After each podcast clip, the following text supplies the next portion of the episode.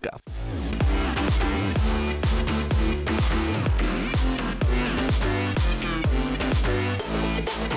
Всем привет, дорогие друзья! В эфире подкаст «Шаг в будущее». Сегодня такой крайне, наверное, необычный выпуск. Мы будем общаться с профессионалом в области психологии, психиатрии. Это доктор, практикующий врач, кандидат медицинских наук Борис Иосифович Закинов. Мы уже о вас немножко говорили о том, какие планы у нас на год в будущее. Вот, рады приветствовать, что у нас такая получилась сегодня встреча, пускай спонтанная. Вот, да, мы уже говорили и нашим подписчикам на канале, что мы будем делать в следующем году определенную серию выпусков подкастов, да, связанных с психологией, психиатрией в том числе, я думаю. Вот, и хотелось бы, чтобы наши подписчики немножко узнали о том, кто будет нам помогать в нашем вот этом нелегком деле записи подкаста. Да, обычно с чего мы начинаем, это всегда задаем один и тот же вопрос, да, нашим участникам, это почему вы выбрали именно эту профессию, что вас лично сподвигло стать психологом, психиатром, вот, пойти по этому именно пути и выбрать, в принципе, да, профессию врача. Всегда выбор, как правило, да, люди осуществляют в самый яркий период своей жизни, именно период молодости, когда только начинают получать образование, когда начинают познавать этот мир. Вот тогда же, в силу юношеского максимализма, всегда хочется заниматься чем-то таким особенным, самым ярким, самым нужным. Ну вот и в моем случае так оказалось, учась в мединституте, в первом меде в нашей альма-матере, лично я пришел к выводу, что именно специальность, по которой я сейчас работаю, она оказалась на стыке медицины, психологии, литературы, поэзии, философии, сами понимаете. Единственная часть тела человека, куда не может проникнуть глаз человека, это именно психика. Ее нельзя потрогать ни руками, ее нельзя увидеть глазами. Это совсем другой мир жизни человека. Поэтому, на мой взгляд, тогда показалось, что это одна из самых сложных наук, которую познавать приходится в течение многих-многих десятилетий, чтобы хоть чуть-чуть быть немножко сведущим в этой проблеме. Угу. Наверное, зрители наши обратили внимание на то, что у нас за кадром, да, и где мы сидим, мы находимся в кабинете, получается, групповой терапии. Да, групповой психотерапии. Что здесь вообще происходит? Раскройте завесу. Да, здесь проводятся групповые сеансы психотерапии. Я использую техники, связанные с трансовыми методиками, то есть работаю в состоянии измененного сознания. Угу. Вот. Мой принцип мировоззрения таков, что природа, создавая человека, она заранее вложила в него колоссальный запас прочности для будущих поколений. Сами подумайте, что меняется мир, меняется микромир, и должен меняться человек. Естественно, тело человека, оно создавалось миллионами лет, и природа в него вкладывала колоссальный запас прочности. Вот для того, чтобы максимально продлить жизнь человечества на Земле, природа придумала хитрый принцип многообразия. Это расы человеческие, национальности, нации, акценты. И чем больше будет генетического разнообразия, тем меньше будет мутаций, и человек как общность может прожить достаточно долго. Но он должен всегда быть в развитии. Если человек не будет развиваться, то одной только генетики, биологии, физиологии не хватит, чтобы продлить человеку жизнь надолго. Для этого природа придумала психику. Психика, которая помогает человеку привыкать к разным изменениям внешней среды, где этот человек находится. Обратите внимание, у животных, в отличие от человека, нет развитых лобных долей. Поэтому животное живет по принципу формирования рефлекторных связей, рефлексов. Угу. И, естественно, это не дает возможность животному быстро приспосабливаться к каким-то изменениям внешней среды. для человека, ведь внешняя среда — это не только биология, физиология, а есть еще среда политическая, физиологическая, как мы говорим, социальная, да? Она тоже сильно влияет на здоровье самого человека. Так вот, природа, создавая человека, она вложила ему колоссальный запас прочности. Обратите внимание, любое живое существо теплокровное в своей повседневной жизни использует только две формы сознания. Первое – это сон, форма помраченного сознания, и бодрствование. Сон – это дельта-тета-ритм мозговой активности, бодрствование – альфа- и бета-ритм. Животное, человек ночью спит, не тратит энергию, он пребывает в состоянии медленно волновой активности. Это дает ему возможность крайне экономно продолжать жить, не растрачивая жизненную энергию. Состояние активного бодрствования, бета-ритма и альфа-ритма, что человек, что животное просыпается, осуществляет свою деятельность, но обратите внимание, в какой бы жизненно опасной ситуации животное ни оказалось, у животного нет разума. Он не может понять внешнюю угрозу. Животное бежит по принципу стимул-реакция. Сильный звук, больный укус или еще что-то. И он таким образом спасается. Человек – существо разумное. Он может оценить уровень опасности, степень опасности. Значит, человек может воспользоваться своими скрытыми резервами и потенциалами. Ну, правильно ли я понимаю? Например, если так вот, да, попробовать все в картинке представить для зрителя, салют. Да. Мы идем на салют, источник шума, вот эти взрывы, бахают. Что происходит с животными? Да, они стремятся там залезть куда-то. Да. Вот это есть стимул-реакция, конечно. Защитный механизм любой живой природы, потому что яркий звук, сильный шум, он всегда заставляет животное использовать природную эмоцию страха, чтобы максимально спасти свою жизнь. Человек, он и этим тоже наделен, но у него есть разум. Вы обратите внимание, мы можем животному сказать: я тебя сейчас пристрелю, и спрятав за спиной оружие. Животное же не поймет. Человек это поймет, значит, он заранее сообразит, он заранее может включить свои резервные функции и так далее, хоть как-то, чтобы спасти свою жизнь. Так вот, именно человеку природа-мать, в отличие от животных, подарила третью форму сознания, которой нет у животных. Это так называемый гамма-ритм, или мы его называем сверхбодрствование, транс. Вот и теперь я подвожу к пониманию методик, которые здесь используют, на чем они основаны. У животных и у человека в повседневной жизни сон и бодрствование. Животное использует только две формы сознания, а у человека три. Сон, бодрствование и сверхбодрствование, транс. Животное не может в экстремальной ситуации использовать свои резервные возможности. У него все одинаково. Хищник догоняет свою жертву или жертва убегает от своего хищника. Других возможностей нет. А у человека?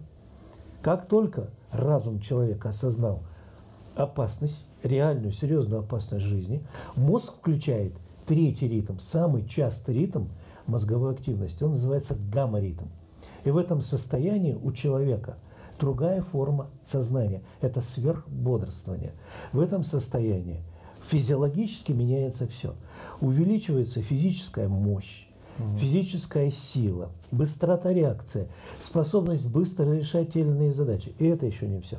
На уровне физиологии начинают вырабатываться специальные вещества, сложные нейропептиды группы, возможно, энкефалину, которые молниеносно перестраивают всю химию организма человека.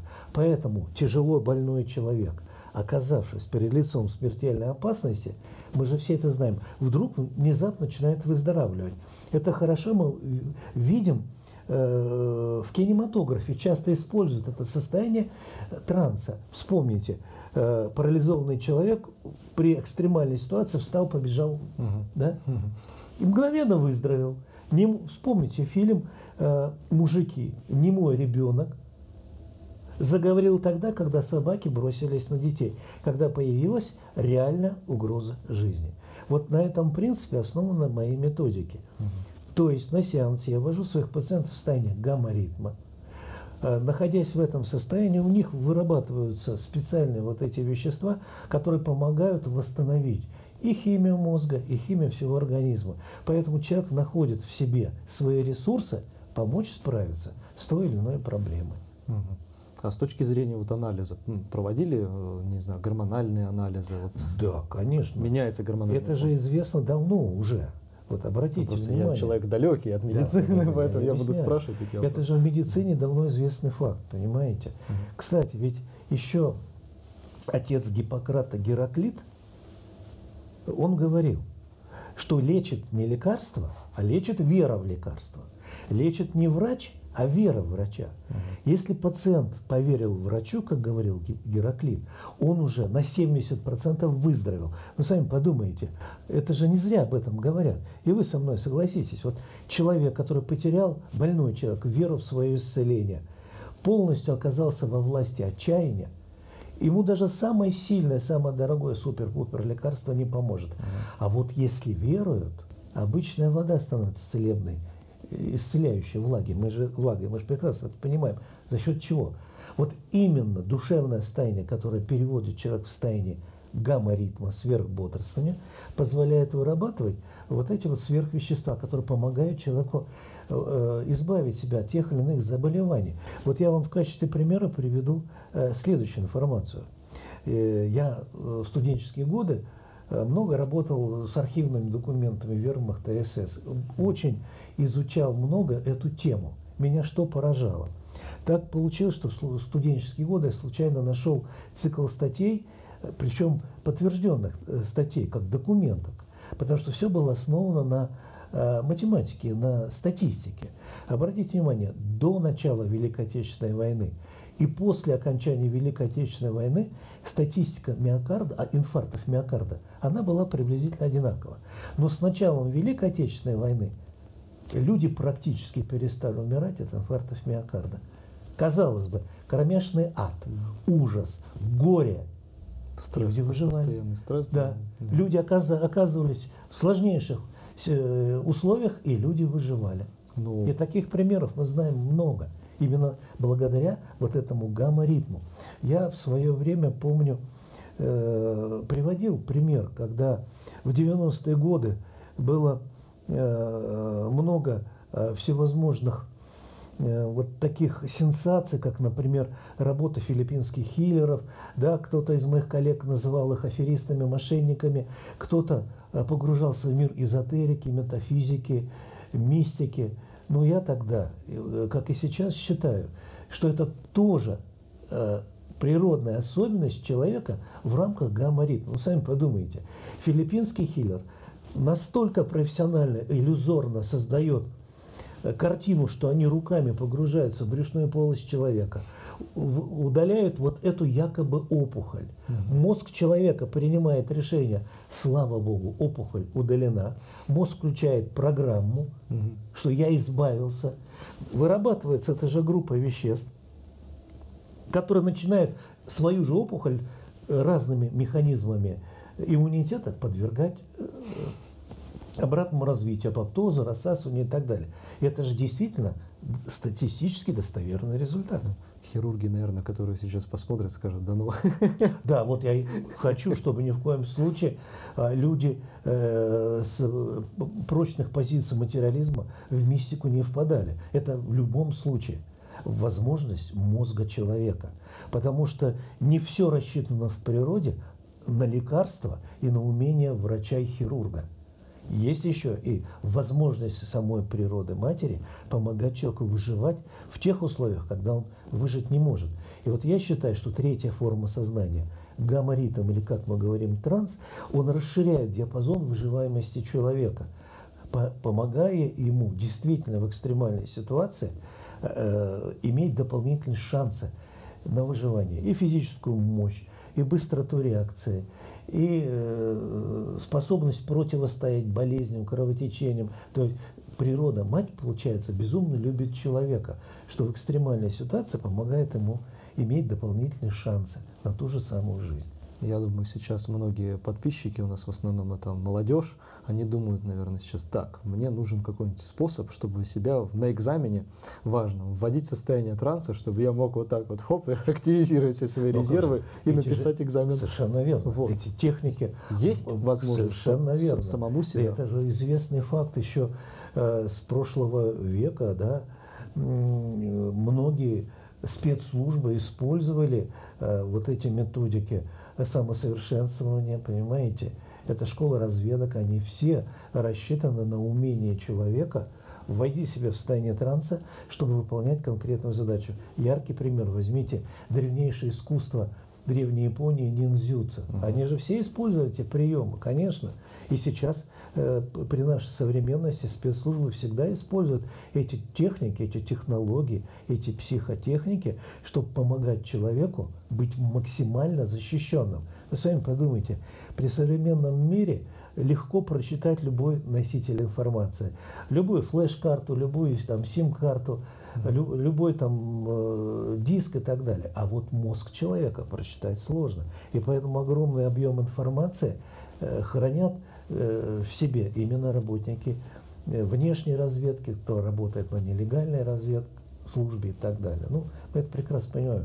Это везде в мире. Человек приобретает способность быть легко адаптирован в том или ином обществе, чтобы он был максимально незаметен, вот. Плюс в случае чего был максимально вынослив, чтобы он мог справиться с любой задачей, чтобы сохранил хладнокровие, выдержку. Ну, вот для этого эти психотехники помогают. Именно третьего сознания гамма-ритма. Ну, а есть какой-нибудь, вот, может быть, реальный способ? Вот, может быть, сейчас кто-нибудь из зрителей решит, так, попробую. Что-нибудь такое простое, вот, чтобы ввести себя вот в такое состояние. Или для этого было бы правильно просто поприсутствовать на наших сеансах, когда я показываю все проявления транса, все возможности человека, что в этой ситуации можно делать, понимаете? Я, наверное, никого не удивлю, скажу, что мы многие знаем такие примеры, когда в аварийной ситуации мамочка, спасая своего ребенка, она может разорвать цепи, оторвать металлическую дверь автомобиля, приподнять автомобиль, спасти жизнь ребенка. Вот и есть все приемы транса. Только это даровано всем людям сразу. А мы это используем просто как одна из методик. Да. Так. Почему кресло именно такого формата? Объясню чисто с практической точки зрения.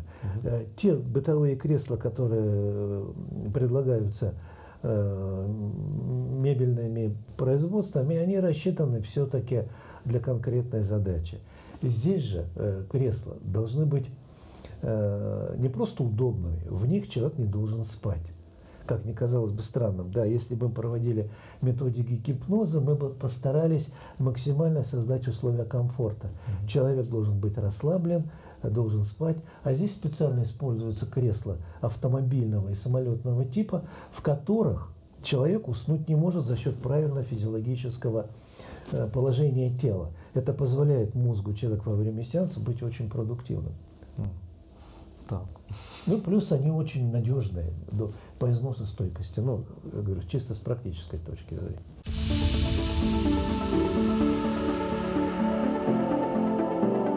Хотелось бы такой тоже вопрос задать, поскольку у нас именно подкаст в основном, да, молодежь присутствует. Это студенты СПО, школьники, выпускники, то есть в основном молодая аудитория такая достаточно. Вот. Хотелось бы, поскольку у нас и анонс прозвучал, да, актуальных проблем молодежной среды. Вот на ваш взгляд, с чем, возможно, приходится чаще всего сталкиваться именно при работе с молодежью? Какие проблемы у нашей молодежи есть с точки зрения психологии? Вот вопрос очень хороший, правильный. Меня только печалит, что об этом говорят многие мои коллеги, да? Но почему-то то ли не слышим мы этих слов, то ли не хотим слышать, то ли не научились слышать. На этот вопрос сложно ответить. Но я бы ответил так. На сегодняшний день проблема психического здоровья, особенно в молодежной среде, она крайне актуальна. Я бы ее разделил на несколько моментов. Первое. Это, значит, дезадаптация или затрудненная адаптация молодого человека, будущего взрослого гражданина страны в обществе, раз. Это проблема дезадаптации, раз. Проблема психического здоровья. Сейчас огромный процент людей, молодых людей, испытывают на себе депрессивные проявления. Вместе с паническими атаками, с идеями нигилизма, отрицания, с идеями самобичевания и так далее, которые могут подводить человека и крайне крамольно мыслям, имея в виду к суициду и так далее. Это второй момент. Третий момент, надо не забывать, есть такое понятие, как болезни аддиктивного круга, а именно молодежная форма наркомании, токсикомании. Это гигантская тема. Если вы вспомните, какое-то время назад в наших средствах массовой информации была социальная реклама против наркотиков, против алкоголизма. Сейчас такое ощущение, что у нас все хай-класс. Я в это не верю, потому что я это вижу на своих приемах, я вижу, в каком возрасте уже молодежь знакомится с веществами, которые вызывают наркотическую зависимость. Их очень много. Я бы даже сказал, что сегодня вот за счет образов, которые есть, и в том числе от наших там звезд популярных, где да это ничего страшного. Мнение, например, такое. Вот я эту тему хочу более подробно осветить чуть позже. И четвертый момент, мы должны его обязательно сказать. Это так называемые анатомо-физиологические проблемы молодежи. Не зря сейчас говорят, современное поколение – поколение опущенных голов. Почему? Молодец, правильно, вы посмотрите. Огромное количество молодежи полностью зависает на гаджетах, зависимость от гаджетов. Это опущенные головы. В период активного роста, формирования здорового тела, вот в этом положении, в большинстве, которое он проводит свое время, у него появляются тяжелые изменения и в связочной системе позвоночника, и в самих позвонках и так далее. Поэтому мы уже начинаем видеть молодых людей с так называемым плечо-лопаточными периартритами, когда на уровне пятого шейного позвонка появляются протрузии, остеофиты, которые плечевую трунку, с которой выходит из позвоночника то правый, левый верхней конечности, задевает и вызывает асептическое воспаление. Поэтому у них проблема ограничения движения в плечелопаточных суставах, появляется боли в спине и все остальное. А это же при опущенной голове и нарушение кровотока. Это значит, страдают познавательные функции, когнитивные функции, страдает память, страдает способность человека к запоминанию большого объема информации. Это тоже немаловажный момент. Вот это, кстати, понимаете? К вопросу об образовании, конечно, к которому мы возвращаемся. Об образовании, совершенно верно. Если в том же самом Китае в школах, на партах стоят специальные металлические ограничители, которые не дают возможность ученику опустить голову ниже определенного градуса, и они их приучают с ровной спиной, чтобы был максимальный кровоток, чтобы не формировались вот эти проблемы опущенной головы. Они это используют, у нас этого нет. А потом мы жалуемся, почему такое количество молодежи больных. Конечно, все оттуда. И наркотики, и сама эта проблема, и все остальное. Вот, смотрите, получается, вот 4 темы, о которых можно долго говорить, и это все крайне необходимо. Нашему Министерству образования надо скооперироваться с Министерством здравоохранения. Обязательно, конечно. Чтобы понимание вот пришло. Вот если мы возьмем одну тему из того, что я назвал, одна из самых актуальных тем, на мой взгляд, это проблема наркомании. Сейчас об этом почему-то говорить стали мало, хотя проблема архисложна. Вы только вдумайтесь. Каждый месяц 2 института США в нашу страну присылают несколько новых синтезов современных видов наркотиков. Сейчас период так называемой психоделики и синтетических наркотиков. Одних только вариантов спайса сотни, и количество их не уменьшается. Огромное количество новых дизайнерских наркотиков. Ну, как сейчас пиравалероны, всевозможные мефедроны, да, конечно, это амфетаминоподобные наркотики, крайне опасны, потому что американцы, спецслужбы, я больше чем уверен, они крайне заинтересованы, чтобы наша молодежь, которая должна в будущем стать защитником своей страны, были больными и легко управляемыми. Вот они их погружают в мир протестных форм поведения, чтобы они были далеки от понятия патриотизма, любви к родине, любви к ближнему, чтобы они фактически не поддерживали или разрушали даже нерушимый институт семьи, понимаете? Поэтому к этому присовокупите все остальные проблемы с гендерным определением. Если мы в Европу возьмем там, извините, 5 полов, даже 12 полов они уже считают. Я не знаю, по каким внешним признакам половым это определяют, но природа это умалчивает, на мой взгляд.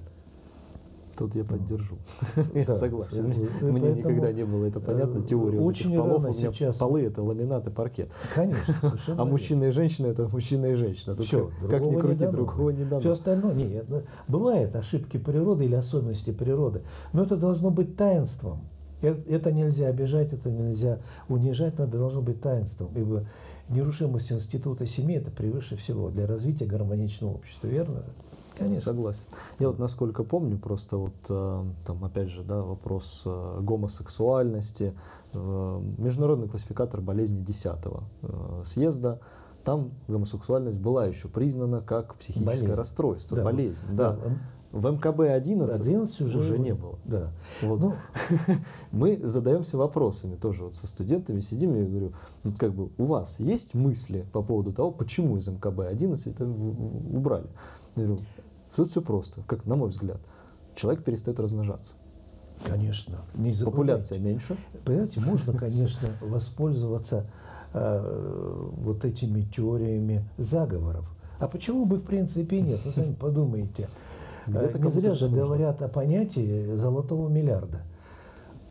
Наша планета Земля, она не увеличивается в размерах. Это да. Количество производимой энергии для жизни человека, оно ограничено. Поэтому представители золотого миллиарда говорят, что на Земле бесконечно долго при возможности самообновления ресурсов может прожить не более миллиарда человек на Земле. Нас уже более 8 миллиардов. А если мы помним, что Боливар не выдержит двоих, да, то можно предположить, что есть определенная заинтересованность уменьшить поголовье людей. А как это сделать? Это сделать людей больными, чтобы они не имели возможность полноценно размножаться, раз. Создать условия, при котором они бы не хотели размножаться. В-третьих, сделать эту функцию просто неактуальной по принципу. А зачем?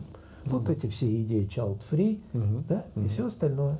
Почему бы и нет? Не забывайте еще понятие политического лобби, которое тоже заинтересовано, да? Конечно. Поэтому, если мы говорить можем на тему гомосексуализма и так далее, да, это может быть, но это должно быть, я еще раз повторяю, просто таинством.